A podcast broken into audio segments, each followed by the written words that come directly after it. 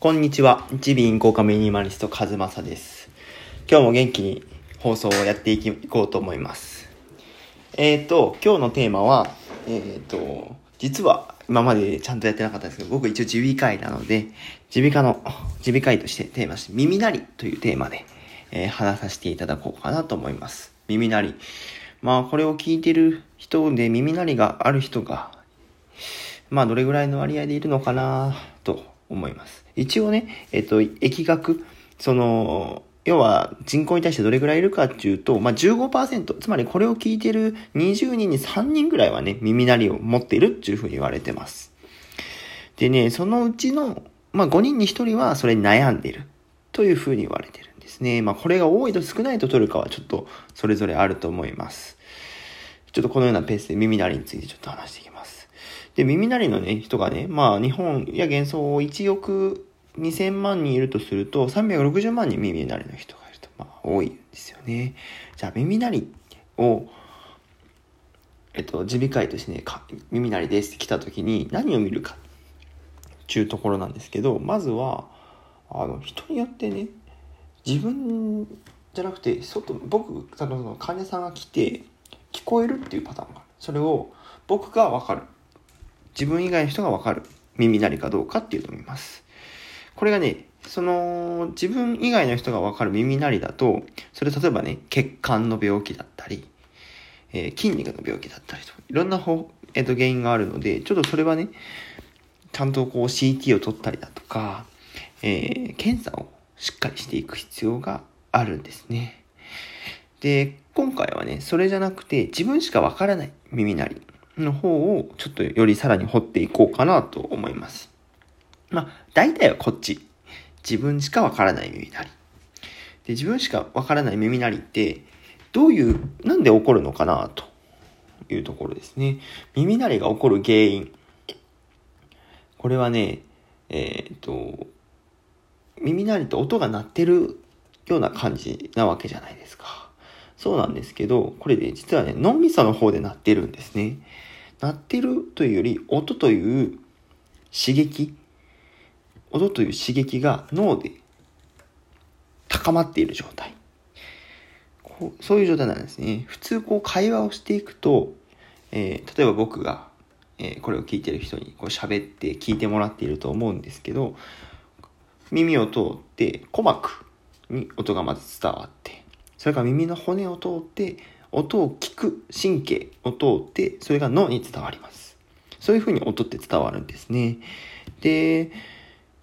一応その音を伝える、骨が伝える、伝える能力と音を感じる、神経が感じる。この二つで音は伝わってます。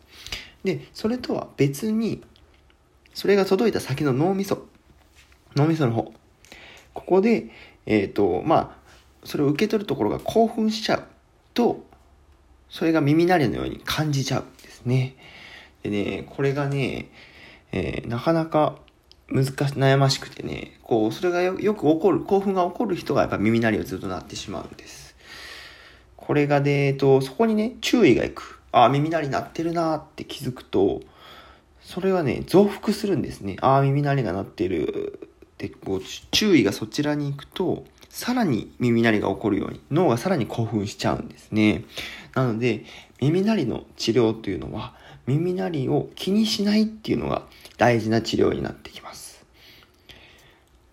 これがね、難しい。うん。で、例えばね、ストレスがかかる環境だったり、えー、静かな部屋にいたりすると耳鳴りが際立ちます。すると注意がさらに耳鳴りに向いてしまって、耳鳴りがどんどん増幅していくというメカニズムがあるんですね。これをどう克服するかっていうのが、まあ、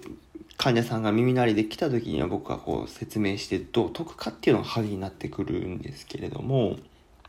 まずは、えー、規則正しい生活をしましょうとかね、まあ、お医者さんなら誰でも言うようなことですけど、そういうのを考え、あの、伝えてあげます。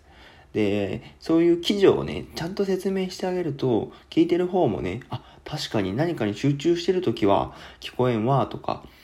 えっ、ー、と、ストレスがかかった時にそっちにまたストレスがとら、とらあの、注意が取られてまたストレスになってどんどん悪い方に行くんよね、という人も結構います。なので、まずはその負の連鎖を断ち切ってあげることを、えー、大事に考えています。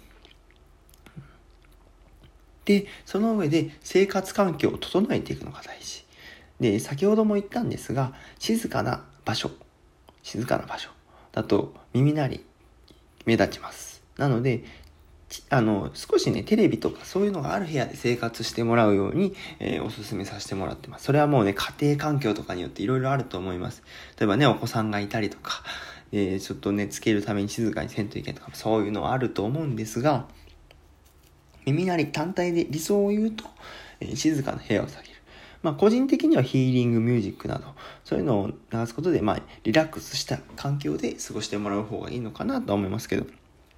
まずは耳鳴りに注意が向かない、えー、環境づくりと訓練が必要だとかん、えー、思います。そういったことをね、来た時が進めた。でね、えっと、一応耳鳴りに対して補聴器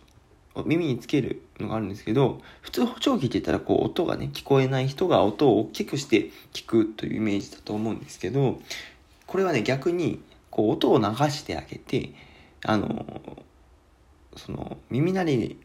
の音をかき消すような音を流すというものなんですね。ただこれはね、結構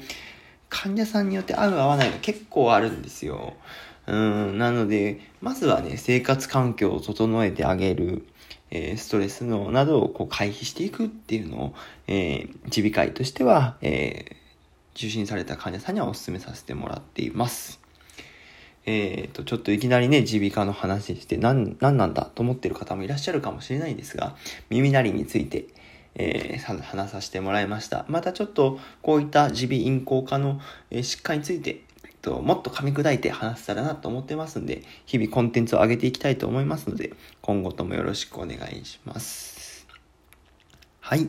えー、今日はありがとうございました。ちびん豪華ミニマリスト、カズマサでした。バイバイ。